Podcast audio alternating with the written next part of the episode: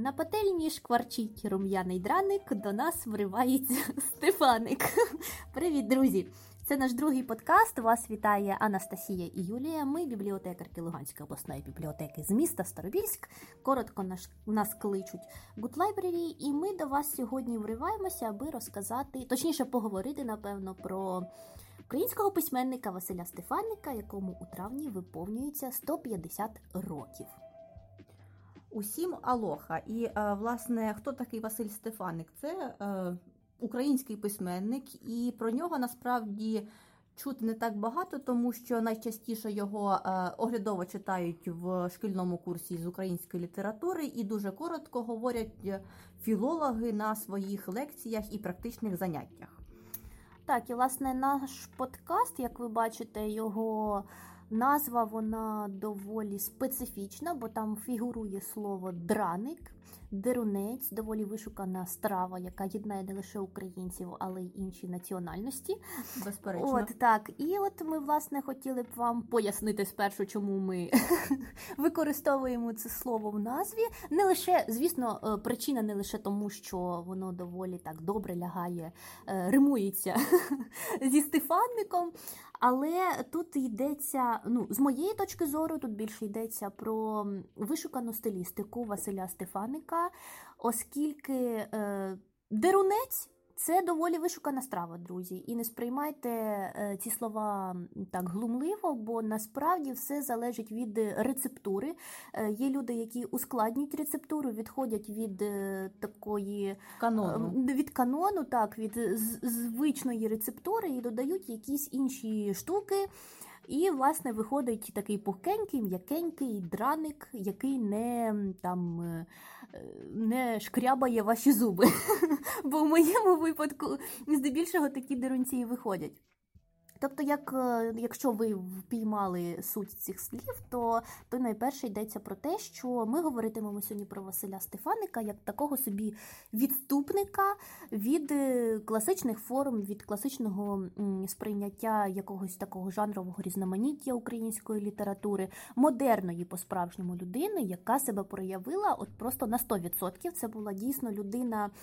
Ем, революційної доби в українській літературі, і ем, будемо про це говорити з вами відверто і максимально щиро, оскільки, напевно, ця тема доволі болюча для багатьох школярів через те, що його дуже складно читати, і це направду так. І знаєте, як дерунці ем, підсмажені, згорівші, дуже тяжко жуються, так і напевно для більшості сучасних школярів сприймається і сприймаються тексти Стефаника через цей е, унікальний покутський е, діалект, яким е, просто блискуче володів е, письменник.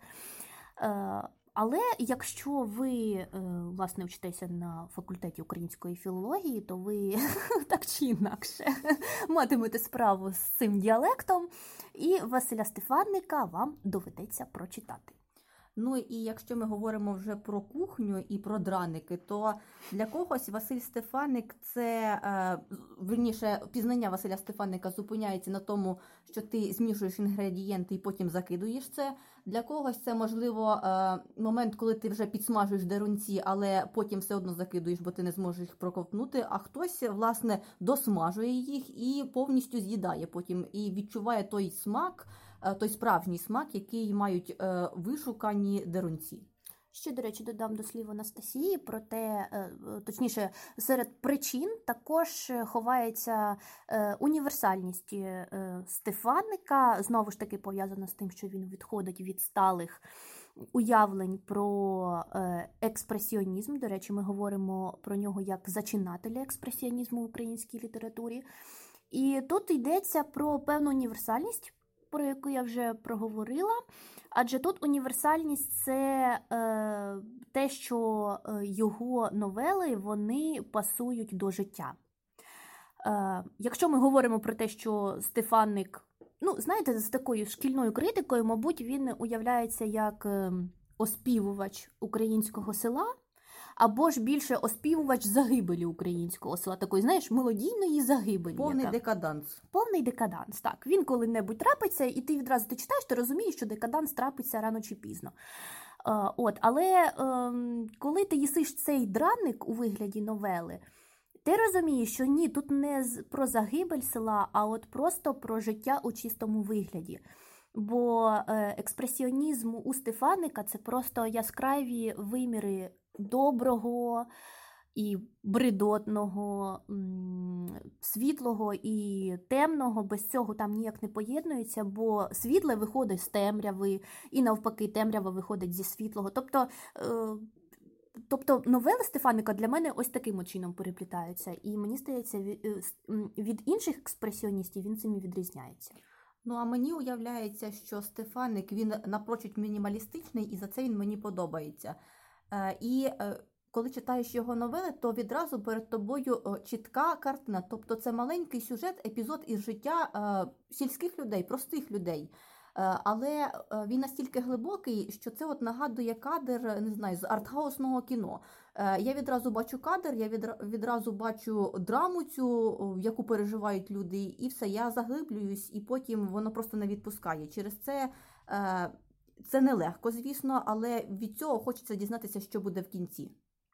Так. І, власне, е, на відміну від е, дирунців, е, які переросли в доволі таки, доволі таки страву, яка часто споживається різними людьми протягом довгого періоду, так, то Стефаника визначають все ж най... серед е, він в числі найтрагічніших письменників в українській літературі. Е, І, звісно, напевно, здебільшого через те, що е, власне його твори вони всі трагічні. От, переплетіння трагічного і світлого, пам'ятайте про це, у нас буде такий лейтмотив трагічного і світлого в цьому подкасті. От, але все ж ми будемо також з вами говорити про те, що було трагічного в його житті. І, власне, цього, напевно, почнемо. Коли ви зайдете у Вікіпедію, а ви, напевне, зайдете туди, постукаєтесь, коли треба буде готувати якийсь черговий шкільний реферат, або ну, різні бувають обставини, коли ми звертаємося до української Вікіпедії. Ну, приміром, ви зайдете почитати про Стефаника і взагалі про його життя, бо, мовляв, вчителька дала таке завдання.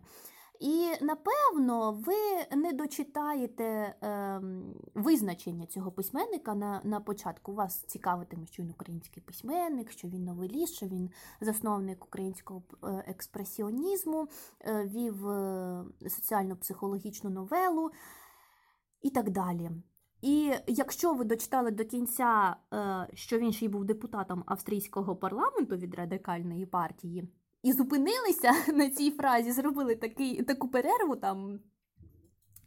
Е, Дихнули новий ковток повітря, то е, ви будете молодцями, адже його, у нього було доволі таке бурхливе політичне життя, і е, його політичне життя е, мало яскравий вплив на його місце в українській літературі, і, власне, е, в тому, аби допомогти її підняти на щабель вище. Бо коли, приміром, він навчався в школі, як такої української літератури вони не вивчали. Бо у добу Стефанника це знову ж таки він народився у, Русові. Так, Так, Русів. все своє дитинство він провів у селі на Івано-Франківщині, у Русові, і потім, коли його мама зрозуміла, що син доволі таки е, письменний, розумний, вона звернулася до батька, який все ж мав так, такий авторитарний більше норов, Мгм. але він погодився на те, щоб віддати сина далі навчатися у школу, потім гімназію, потім навіть до Кракова. Так, в університет. Так, ну, так. Але все ж е, тоді у школі е, мовою освіти е, вважали мовами освіти е, вважалася німецька е, та польська мови. Ну і власне через те, що землі були під владою Австро-Угорщини, це була логіка логічна. От, але через це е, навчання Стефанику і не подобалося. Ну і власне через це виник його радикальний норов, тому що е, перше він його показав, коли навчався в гімназії. Він доєднався до Покутської трійці і через це був виключений власне з гімназії. І потім його такі політичні побирання е, перейшли на площину університетську. Е, Він університет, до речі, е, так і не закінчив, хоча він навчався на медичному факультеті, і в нього з цим не склалося. Тобто його політична кар'єра, його літературна кар'єра вона взяла гору, і через це бажання батька він так і не виконав, власне. Так, але доволі такий прикольний факт. Хоч батько і, знаєш, напевно, з такою сардонічністю сприймав е, те, що син тяжіє до науки. Хоча у школі я б не назвала це саме тяжінням, бо коли він потрапив до Снятинської школи, він шалено просто божеволів е, і там умлівав за своєю родиною. Він, він дуже, дуже, дуже е, за усіма, прив'язаний. так, він був дуже прив'язаний до своєї мами, і, звісно, ці перші такі шкільні роки для нього видалися ну, вкрай пекельними через те, що там з нього і глузували через те, що він селянський син, е, робітнича дитина, відповідно, і одяг мав не, не той, який був у дітей, у дітей е, з місцевих. Е, тому да, йому е, доля в нього шкільна склалася доволі таки важкою, але батько сплачував усе. І навіть тоді, коли з нього там була, була така кульмінація цього кепкування, коли е, сина просто засміяли через те, що він прийшов у біленькій сорочці від своєї мами, випрасованій, чистенькій. І оця от білизна це, напевно ж, свідчення того, що от е, дитина е, обнянчена мамою. Е, і чому б з нею не, не покипкувати, тим паче з села, якось так собі переживе це все. Але це кипкування, воно дійсно нашаровувалося у сприйнятті Василя Стефаника і ледь не довело його до суїциду. Е, Пік це тоді, коли один із вчителів, начебто Так, природознавства, так, він ем, його е, різками відшмагав перед усім класом, потім ще й почав. Ну, там був такий доволі Ну, булінг з усіх боків. Булінг з усіх боків, з, і з боку вчителів, так це просто хвилеподібний булінг, бо той задер йому сорочку Василю Стефаннику через те, що він не зміг е, дістати до дошки через свій маленький зріст, і всі почали сміятися через те, що в нього от біленький животик. Ну тобто, як бачите, різні такі насильницькі методи вчити дітей були притаманні е, тогочасній освіті. От, і через це, власне, Стефанику видалося вкрай важко. Але батько його в цьому максимально підтримував, купляв новий одяг, аби ті не глузували. Хоча все одно глузували, бо хоч він і приходив в міщанському одязі, це було не характерно. На нього вже е, навішали ярлики соціальні, він сільська дитина, і е, який би одяг він не одягав на себе, цей ярлик був з ним до кінця, поки він не втік з цієї школи. І, е, власне, і навіть навчання у Кракові він йому сплачував. Тобто увесь період освіти він йому сплачував, бо, напевно, мав величезну віру в свого сина. Е, Хоч і е, всі кол- колінки собі стер е, Стефанник, пораючись батьком на полі, через те, що це знову ж таки були пекельні часи робітничого життя в селі. Ну і так, без села взагалі нікуди. І е, Стефаник прекрасно розумів, е, як це працювати в селі, як це жити, і е, як жилося українському народу. Хоча е, на, на той момент він був е, лише народом, а не нацією. І е, от саме це він показує в своїх новелах, тобто е, реальність, е, і яка вона була. Е, Але е, і саме на цьому ґрунті зароджувався його рад- радикалізм. Тому не дивно, що він 10 років був в парламенті.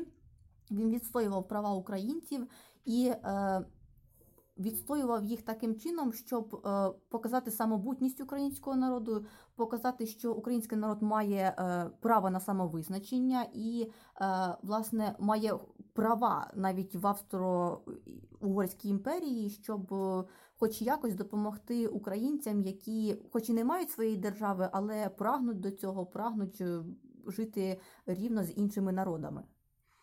Так, і мені здається, що тут величезна заслуга його батьків так само, бо певний радикалізм був притаманний і його батьку так само, хоча б з точки зору ем, того, що він був доволі заможною людиною в селі. Е, у нього е, він був е, війтом села, тобто керівником місцевого управління. І хоч він і дуже хотів, щоб син був господарем, але недаремно він його підтримував майже все своє життя, допоки я пов'язую це з тим, е, що Стефаник в'язався в політику і в'язався в доволі такі е, непритаманні для свого для сприйняття свого батька речі, е, от суспільно-політичні речі про визволення. От, тобто, Але е, батько все ж його, е, хоча б тому, що він його захищав, відстоював перед міщанським людом.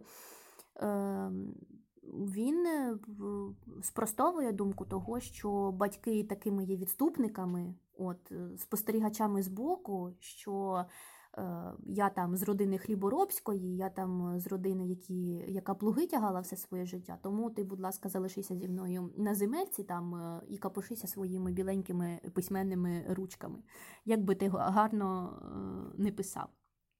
Е, і тому, напевно, величезна вдячність його батькам і його, до речі, побожній мамі, яка його не раз саджала на коліна перед образками, аби він не засинав, е, скільки б він там не порався на огородині, і скільки і до якої міри він не приходив втомлений після роботи. Але поки не помолишся, доти й не лягаєш поки спати.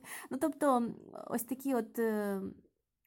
Побожні штуки. До речі, е, доволі таки е, Іронічно. іронічний момент був в його біографії, що ця побожність стала так поперек горла, що він писав вірші не лише проти вчителів, у навчаючись, навчаючись у школі, але й проти Бога.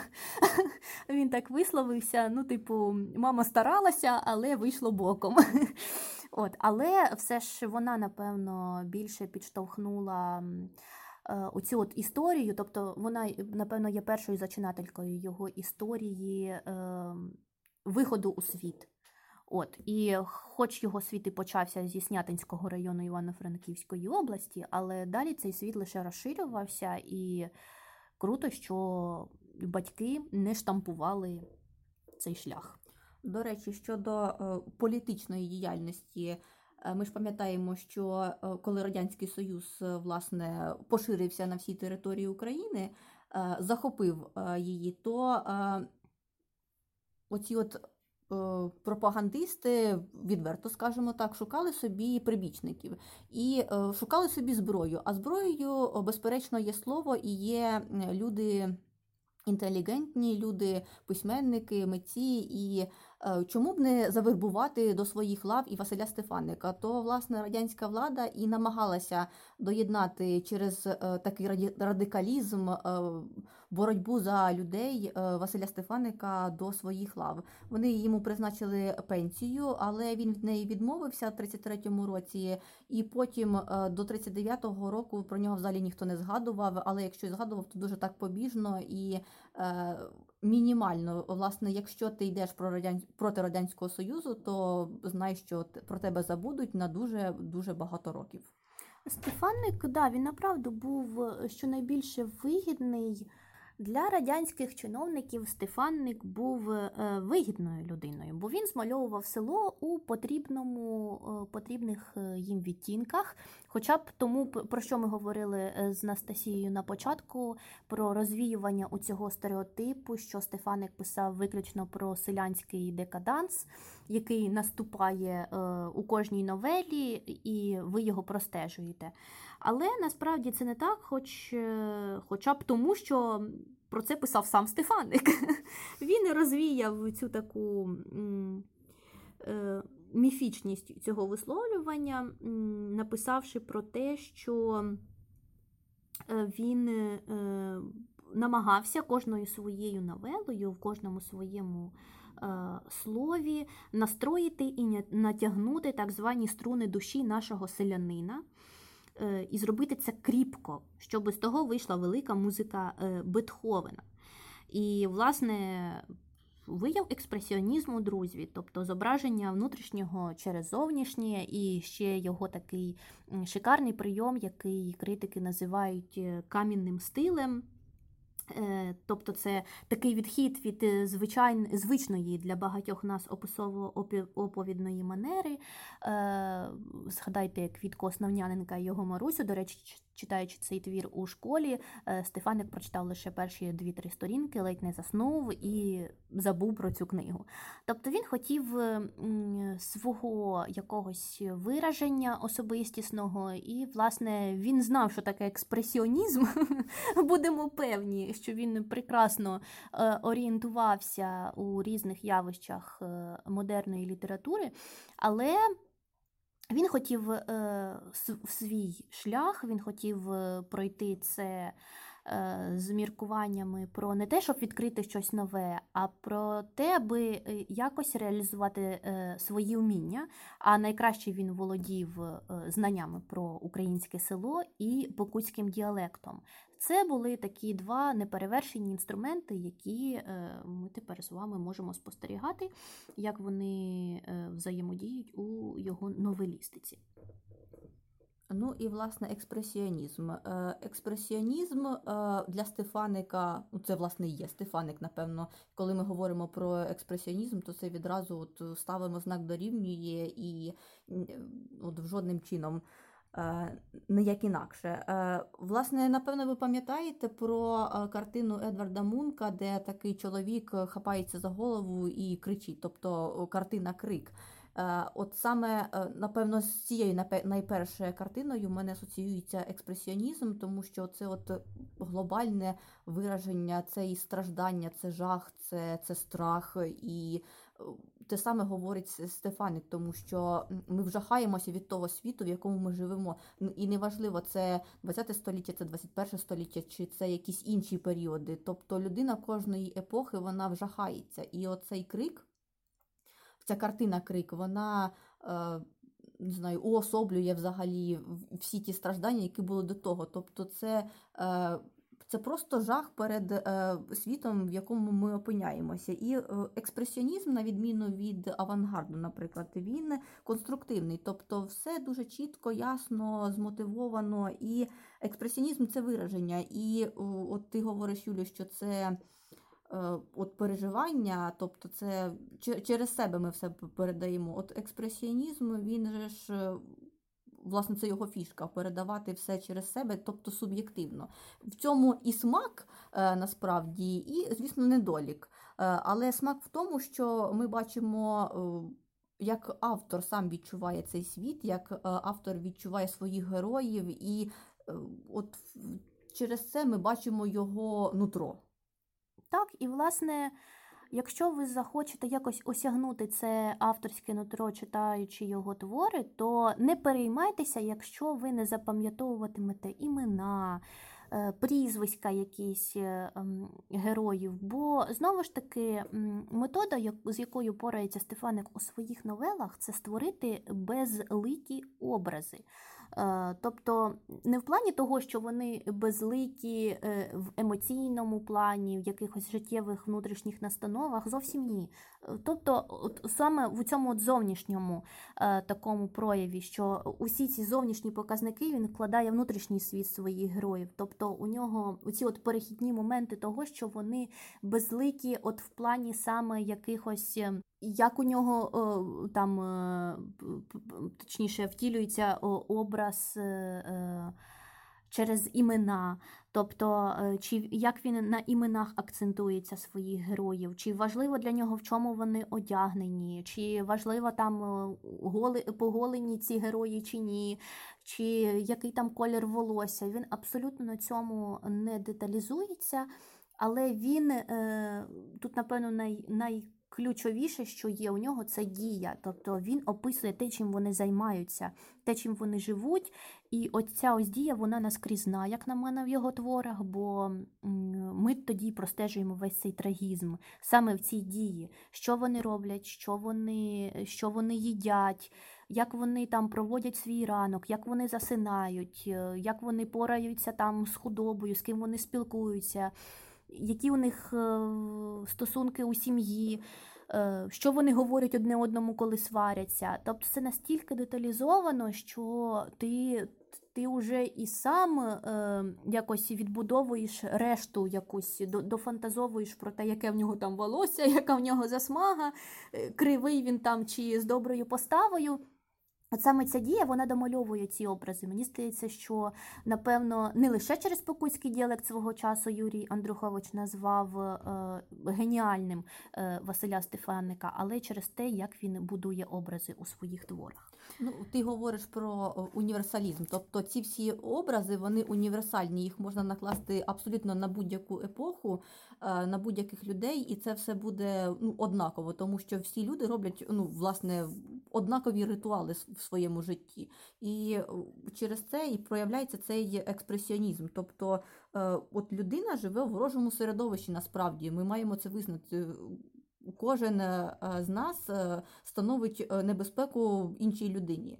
Так само і ми становимо небезпеку комусь ще. Тобто оця от боротьба проти ворожого світу, вона так перетворюється в постійне е, ходіння колами, і ти намагаєшся боротися проти світу, але світ він тебе поглинає. І от такі от герої і Стефаника, вони універсальні, як і всі ми з вами. Вони ну кожен з нас бореться за своє місце в цьому світі, кожен бореться за пошук себе за пошук своєї професії, е, за місце під сонцем ми боремося. Це треба визнати. І так само герої Стефаника вони займаються цим, вони шукають себе. Саме так, і власне ми от ми підійшли до такої частинки, щоб обговорити більш докладно його е, твори. Ми, власне, сфокусувалися з Анастасією на новелах побожно, Кам'яний хрест, звісно, бо як е, оминути те, до чого лине більша частка школярів України. От, І, власне, ще поговоримо про шкоду, так? про, так, про новелу шкода. Е, власне, е, Іван Франко е, і Василь Стефанник його обожнював. Ну, вони були знайомі. Так, знайомі. вони були знайомі, і він писав, що от він визначив їхню покутську трійцю, яку вони організували з Лесям е, Мартовичем е, та Марком Черемшиною. Оця трійця це Василь Стефаник, там Івана Франка не було, але він доволі добре визнав, ем, е, охарактеризував точніше їх середини. Він пише, що вони е, хлопські сини за походженням, соціалісти з переконанням, молоді письменники взялися малювати те життя, яке найліпше знали, тобто сільське життя. Тому новелістиці Стефаника, ви, окрім сільського життя, Е, у цього найголовнішого полотна не знайдете нічого. Але кам'яний хрест, як на мене, є винятком у цій історії. От Так що з нього, почнемо, чи все ж е, з побожної підемо Давай за якою хронологією? підемо з кам'яного хреста, з головного, напевно, твору, я вважаю, в творчості Василя Стефаника. Так, чому кам'яний хрест взагалі е, залишається протягом багатьох років в українській літературі? Е, чи не найголовнішим твором Василя, точніше, найголовнішим твором Василя Стефаника, обов'язковим для до вивчення за програмою. Е, саме тому, друзі, що це всіх стосується, особливо людей, які е, мають зв'язки з батьками, які турбуються про те, що з ними буде, коли вони переїдуть до інших міст, я маю на увазі дітей що буде з батьками, які залишаться на самоті, або що буде, якщо з ними разом кудись переїздити, або взагалі що таке сільське життя разом зі своїми батьками. Бо ем, це не значить, що коли ти народжуєшся у селі, а я, до речі, моя історія теж доволі дотична до цієї. Бо коли ти народжуєшся в селі, тобі здається, що все твоє життя е, про мене, мене саме тут. так. І це, це, звісно, люди найперше, з якими ти вже пов'язаний. Тобі здається, що інших людей ближчих ти не знайдеш, я маю на увазі е, односельців. Е, здається, що і це ж хтось має допомагати поратися батькам. Цей огород вічно ростущий. Це просто це життя по колу, але ці це твої кола, за межі яких ти боїшся вийти. І власне тут е, Стефаник робить просто прекрасну змогу. Це людина. Тогочасна людина для мене це дійсно, от я аж е, усвідомила це, перечитуючи цю новелу, що він дійсно зробив вагому річ. Е, він вивіз дідуха і його сім'ю із села, який, е, яке просто їх вбивало. Е, вбивало не лише у фізичному плані, але й в духовному. Воно е, рішення виїхати із села це просто. Е, ми, звісно, не знаємо, як там розгорталася далі Мгм. доля. Але як на мене, це дійсно е, рятівне рішення, яке вони прийняли всією родиною. І, до речі, і мені дуже сподобалася оця вечірка.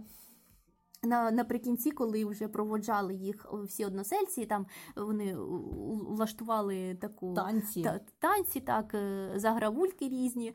От, і я пам'ятаю тоді, коли е, як, як нив дідух перед тим, що от як же я буду своє село рідненьке там, е, і мій камінний хрест тут ще стоїть, який я собі встановив. Як же це все покину? Я ж тут, я ж тут е, там щороку пораюсь, я знаю, що буде, який буде результат. Я там дуже хвилююся, якщо я не досягаю цього результату. Тобто у нього пройшло все життя, і він там і став кривим, власне, в цьому селі через оцю свою пристрасть до огороду, до, е, до тяжкої праці. І, власне, самі його друзі, селяни, вони його просто випроваджають з добрим серцем. Вони говорять: Господи, навіть і не думай не те, що повертатися, а шкодувати про те, що ти виїжджаєш звідси, ти себе рятуєш.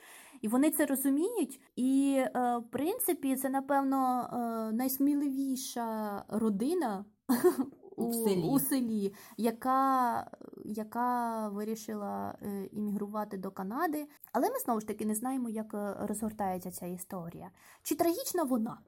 Ну, от, власне, в цьому ж і фішка. Ти коли дочитуєш до кінця, ти ж е, уже потім домальовуєш. Тобі хочеться пофантазувати і зрозуміти, як у них склалося життя.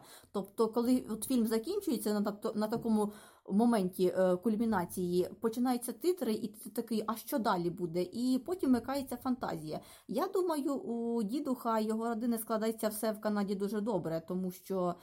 Е, Ну, в Канаді багато живе іммігрантів з України, і ми знаємо, що Канада це одна з емігрантських е, країн в світі, так само як, наприклад, із США, Бразилія, де багато багатомільйонні діаспори, і е, їм було важко. Це перші переселенці, але вони це зробили. Вони відбудували українську діаспору, вони відбували, відбудували українську Канаду.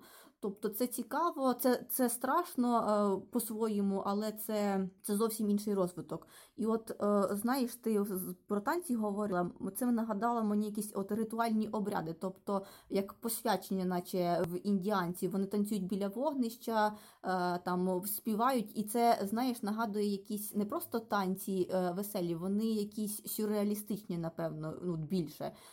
І це такий от певний екстаз, знаєш, від не знаю, як коли покурив там трубку, і тобі от просто добре, і ти бачиш якісь ефемерні штуки. Ну, ти, типу, на, на межі нових очікувань, ти, напевно, вперше в житті так веселишся, ти вийшов за межі чогось, що ти ще не можеш якось пояснити словами, але емоціями якось їм, їм вдається це зробити. Але е, знову ж таки наголошую на тому, що односельці їх буквально виштовхують з цього села, і вони говорять про те, що нічого не варт собі туск до серця брати. Ця земля негодна кілько народа здержати, та й кількі біди витримати. Мужик не годен і вона негодна, обоє вже негодні. Тобто вони говорять, що урожай не, не вдається.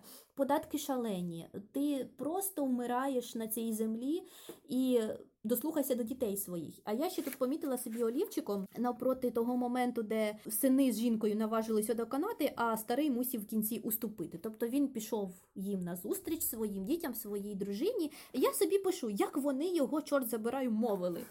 Сьогодні це капець як важко. Ну, тобто, я, ми не можемо бабусю свою забрати з села, бо це її рідна домівка от зараз, да, але ми розуміємо, що там за станом здоров'я її вже її треба забирати, щоб і нам було спокійніше, і її ми можемо врятувати там. Ну, знаючи, що вона з нами поруч. І, а тут вони, типу, батьку, поїхали за кордон. За блін, за,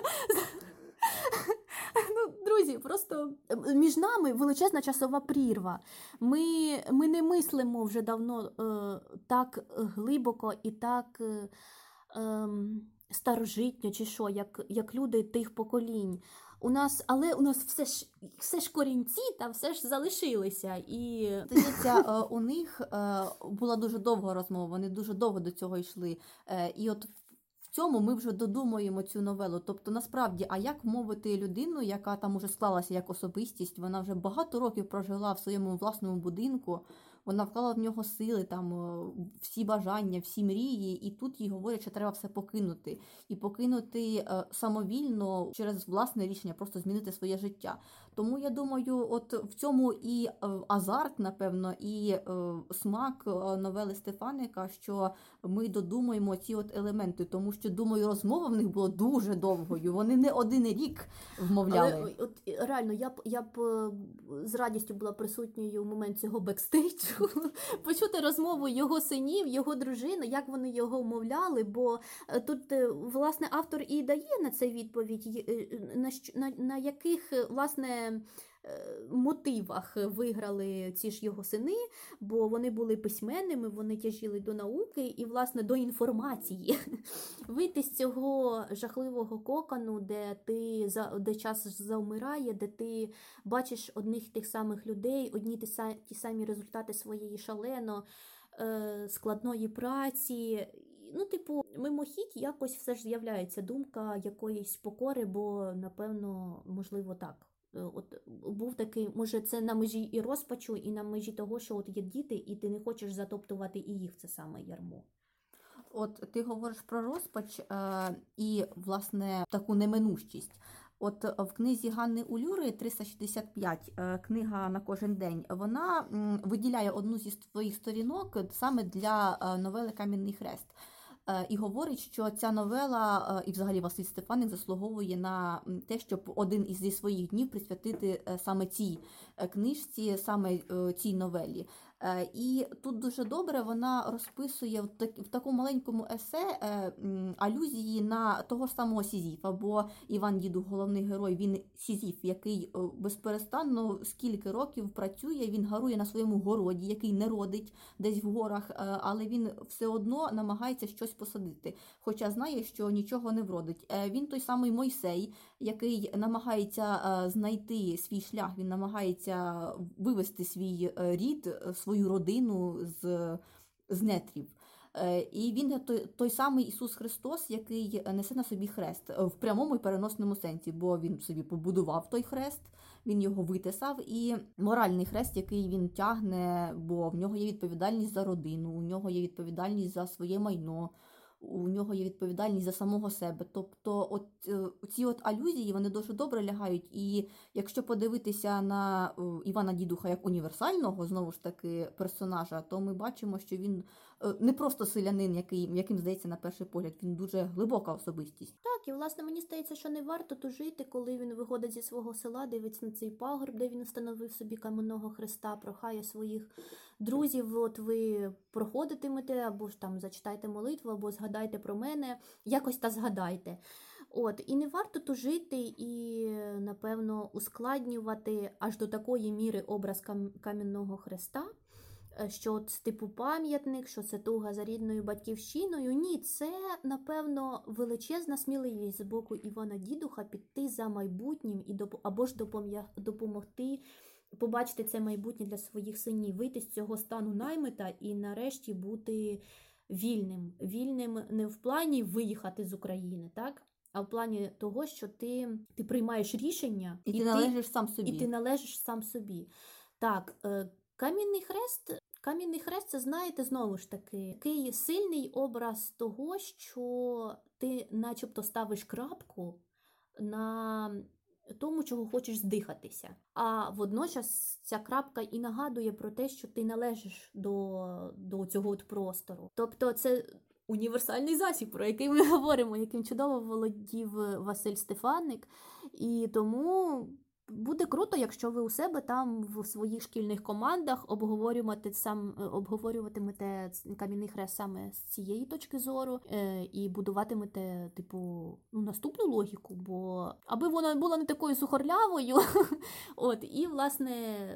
Ідіть за дідухом, друзі. Ну, Не в плані того, що виїжджаєте з України, а в плані того, що слухайте е, своїх близьких, не бійтеся полишати зони комфорту. Ну і власне будь-яка крапка це, це і крапка, з якої починається ну, щось нове. Тобто на крапках е, е, нічого не закінчується, з крапок усе починається. Саме так. І ми, до речі, ще з Настею зупинялися на новелі, яка далеко оповідає не про емансипованих жінок. Власне, у кожній, напевно, новелі, де говориться про стосунки е, чоловіка і жінки, тут е, жінка, знаєте, певний, е, певний образ е, скривдженої, ну не те, щоб скривдженої, вони все ж якось і дають відсіч своїм чоловікам, які їх тиснуть на них е, фізично, емоційно. Ну, вони ображені скоріше. Так, ображені, і в принципі вони теж схильні до того, щоб е, не лише розгнівати свого чоловіка, але й добряче його відшмагати.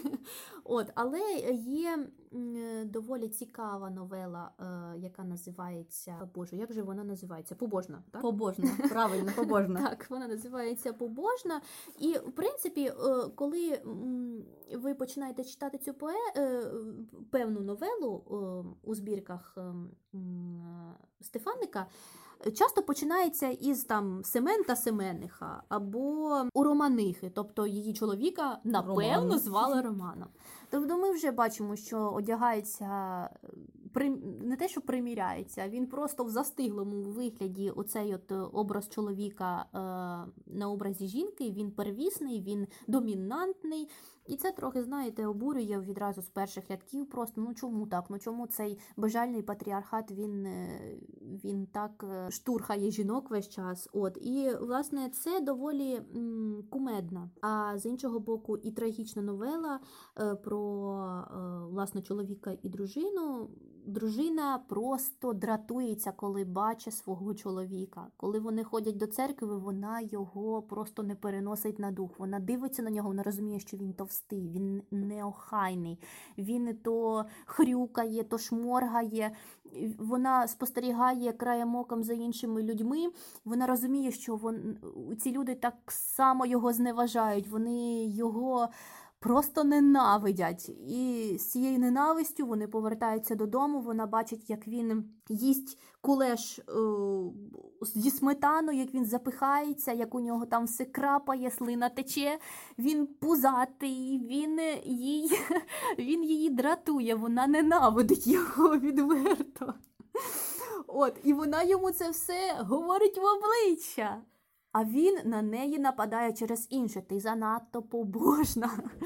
Ти занадто багато віддаєшся цим не, не, неясним людям, незрозумілим, точніше, людям, які більше схожі на якусь секту. Він її в цьому звинувачує. І, типу, вони вже, ну, якби на межі розлучення, якщо висловлюватися сучасною термінологією. Але, звісно, вони не розлучаться, бо то, ну, нащо то все, то То неможливо. знову ж таки. Семениха переймається за те, як на неї дивляться селяни, і вона, напевно, більше ще її хвилюється за те, як інші сприймають її чоловіка, а не саме як вона його сприймає. От тому це також свого роду запекла боротьба жіночого і чоловічого, газди і е, газдині. Е, тому навіть не знаю, Настю, що ти про це скажеш. Ну, я знаєш, е, якщо ми говоримо сучасною термінологією, то е, герої чоловік і дружина з новели Побожна це от традиційні аб'юзивні стосунки. Е, І аб'юзивні вони не лише з одного боку, тобто це не лише чоловік займається аб'юзом або жінка, він у них обопільний, тобто вони один одного аб'юзивно доканують просто. І їхні стосунки це от традиційний трикутник Карпмана, де є е, жертва, де є рятівник і де є переслідувач. І вони постійно змінюються цими ролями. Тобто е, у нас новела буквально на одну сторінку, ну плюс-мінус. І за цей е, момент, е, за ці там 5 хвилин чи 10, коли ти її читаєш, вони змінюються ролями дуже швидко, власне, як і в житті. Тобто вони живуть в цьому трикутнику вже багато-багато років. І тут цікавий момент, що коли я дочитала до кінця, коли власне чоловік уже почав бити свою жінку, вже відверто вони вийшли в сіни, і він почав її колотити на цю. І на цьому закінчується новела. І я от думаю, е, Вони е, відразу були от такими навіженими, тобто у них відразу були психологічні проблеми один в одного, чи вони е, з'явилися з часом, коли вони вже почали жити. І тут я то думаю, можливо, це був нерівний шлюб, тобто її видали за нього насильно, і вона вже помічає всі недоліки, які він може тільки мати, тобто і фізичні, і моральні, і взагалі емоційні. Е, Чи е, це вже просто з'явилося з роками, коли е, вони не змогли висловити свої там образи, якісь думки од- щодо один одного?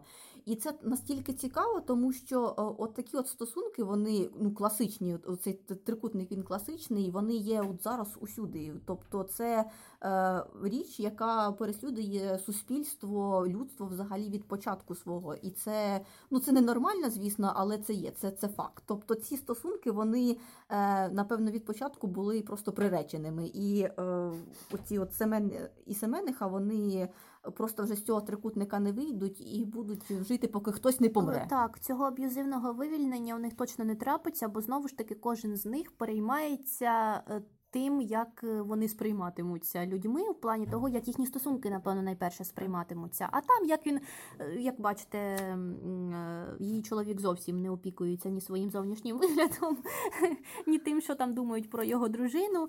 От, аби, аби було у хаті їсти що, аби було тепло, та й аби худобинка була здорова, і земелька родила.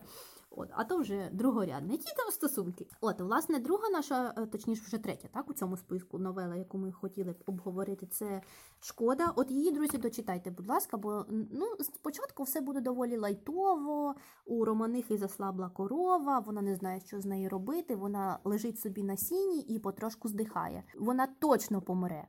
Вона точно помре через одну єдину причину. Немає фахівців у селі, які б зналися на тому, як лікувати тварин. Немає. Ну, укропили там свяченою водичкою. Ну, все, це максимум, що мо- можуть зробити, що могли зробити тодішні доктори.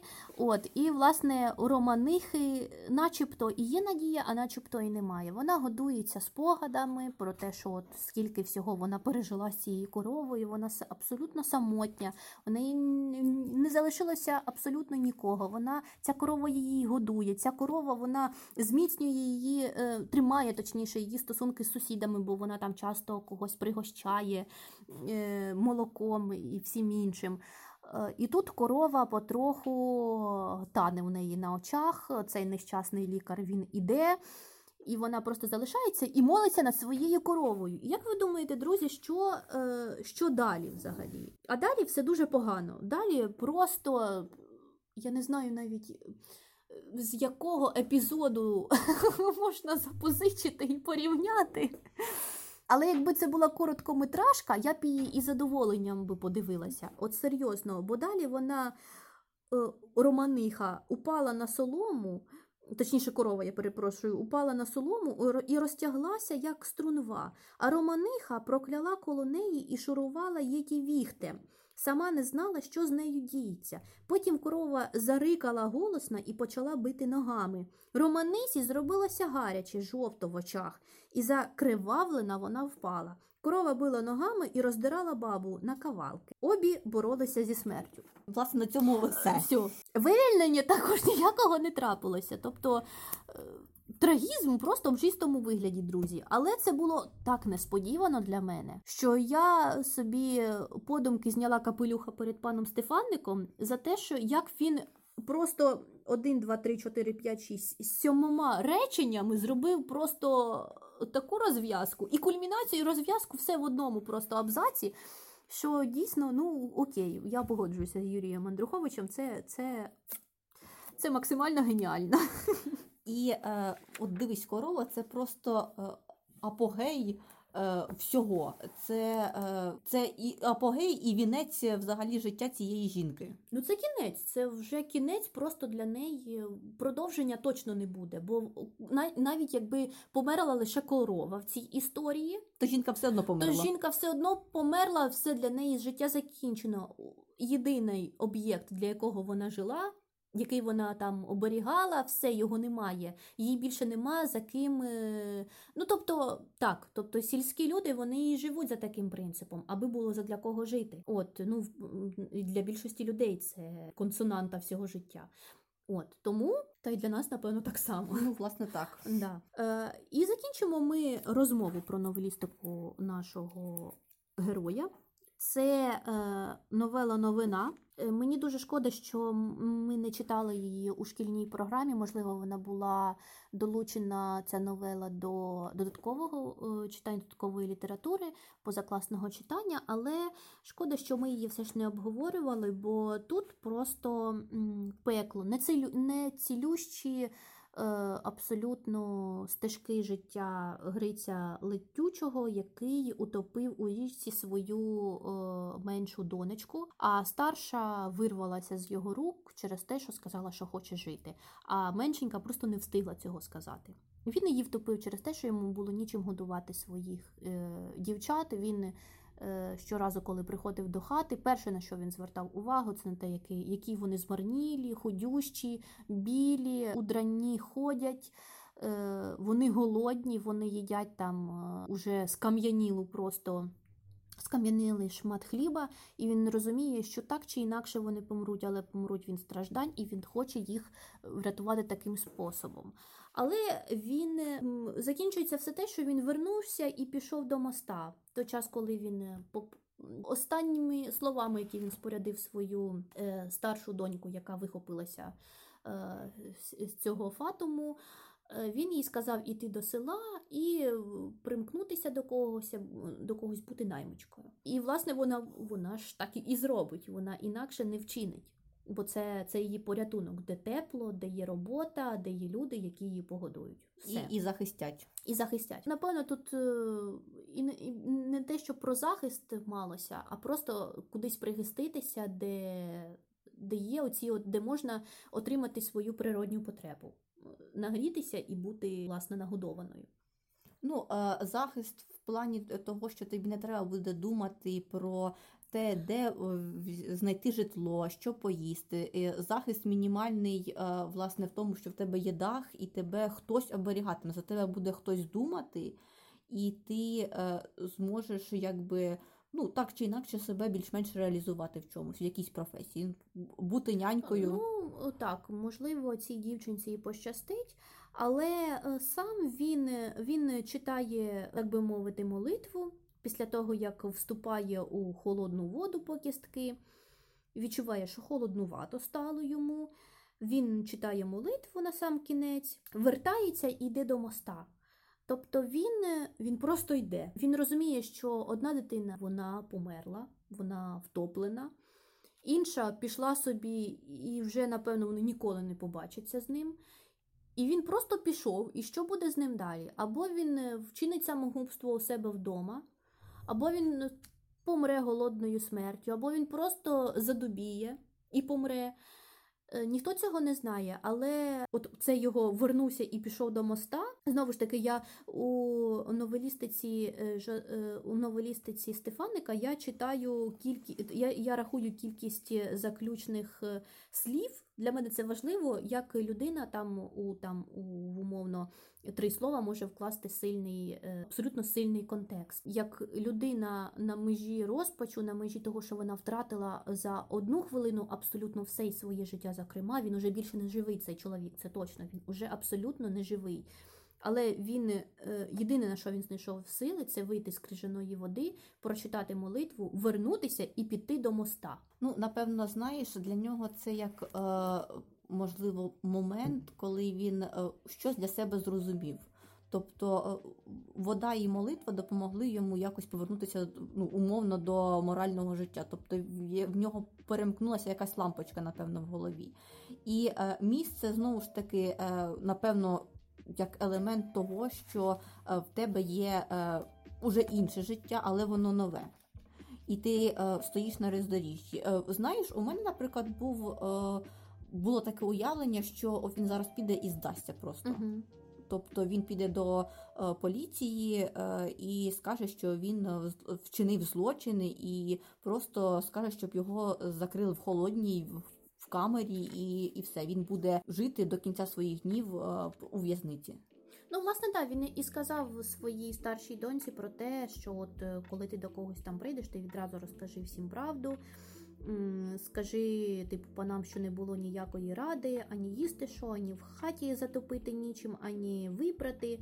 Що я сикари приймаю, бо завинив та й на шибеницю. Ну, тобто він відразу попросив її розказати всю правду. От, тобто він так, він е, судилище він уже чекає, і напевно він і дочекається його, бо він хоче понести кару, яку йому призначать, а не ту кару, яку він призначив для своєї найменшої доньки. Так, ну це і трагічно, і знаєш, е, з, з одного боку, це чесно. Він, е, він знає про свій злочин і е, він не хоче ховатися, тобто він готовий відповідати за свої вчинки.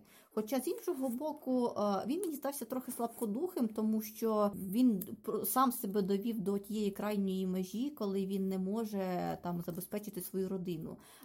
Він, як мені здається, просто не захотів боротися. Він просто склав руки через те, що померла його дружина. І саме дружина займалася вихованням дітей. е, Вона е, несла на собі побут. І власне, от в цьому показана ця архаїчна культура, коли жінка відповідає суто за родину, а чоловік займається добуванням грошей. І І він просто не уявляє себе Так. в її ролі. Абсолютно. і він е, навіть не уявляє, не може її перейняти, і напевно в нього із заробітком грошей так собі виходить. Він не може забезпечити родину. Тобто він і там не реалізував себе, і в іншому напрямку теж не зміг показати себе. Е, Тобто про такі от сильні е, фігури ми сьогодні говорили. І, власне, якщо ви прочитаєте збірку новел Василя Стефаника, були б вам вдячні, аби ви все ж надибали ще раз цей подкаст і прокоментували або ж написали нам особисто е, про те, яка новела здалася найуніверсальнішою, найсильнішою з точки зору образів, з точки зору поетики для вас. Нам буде цікаво попорсатися в цій новелі знову. І, власне, підсумуємо тим, що драники від Стефаника це е, смачні штуки. Це абсолютно смачні твори, і ми вам щиро бажаємо, аби в школі ви розпізнали цей смак, і щоб у вас були ті люди поруч, які вам допоможуть це зробити, зрозуміти цю рецептуру. Бо вона надзвичайно сильна, е, мотивувальна в тому плані, що е, Стефаник відкрив себе такого, як він є. Він не наслідував, він не копіював, він, не, він склався, бо він вмів це робити. От. А там уже справа за літературою, як він написав, коли власне розсекречував свою механіку творчості. Е, щирість, а все інше література.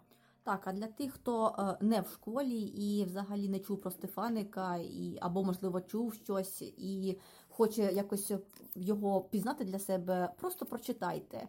Е, Бо е, коли тобі вже е, 20, не знаю, 30 років, е, коли ти не в школі, не в університеті, ти сприймаєш це зовсім по-іншому. І е, оце от прочитання, коли ми готували подкаст, е, це було зовсім по-іншому. Тобто ти сприймаєш його як доросла людина, як е, людина, яка мислить і має певний вже досвід. І від цього прекрасно. Але Стефаник е, це не та людина. Е, Це не пляжний письменник. Тобто, якщо ви хочете побути на пляжі, то не беріть з собою Стефаника. Абсолютно так. Стефаник це е, такий е, усамітнений куточок. Да, і важливо, щоб у вас був або доступ до інтернету, або ж якісь словники. Якщо ви в бібліотеці, так взагалі шикарно, бо ну, в принципі, тут є словничок, який додається до ну це логічно, аби там додавався словничок, який вам розтлумачує певні слова, бо знову ж таки це покутський діалект, друзі. От тому так. Це може бути е, трошки обтяжливо, але зазирайте, бо там є дуже цікаві слова, які ви також можете використовувати і в своєму побутовому мовленні так само. Чому б і ні? Власне, з вами були драники від Василя Стефаника. І на цьому ми закінчуємо. Так, папа, і скоро побачимося.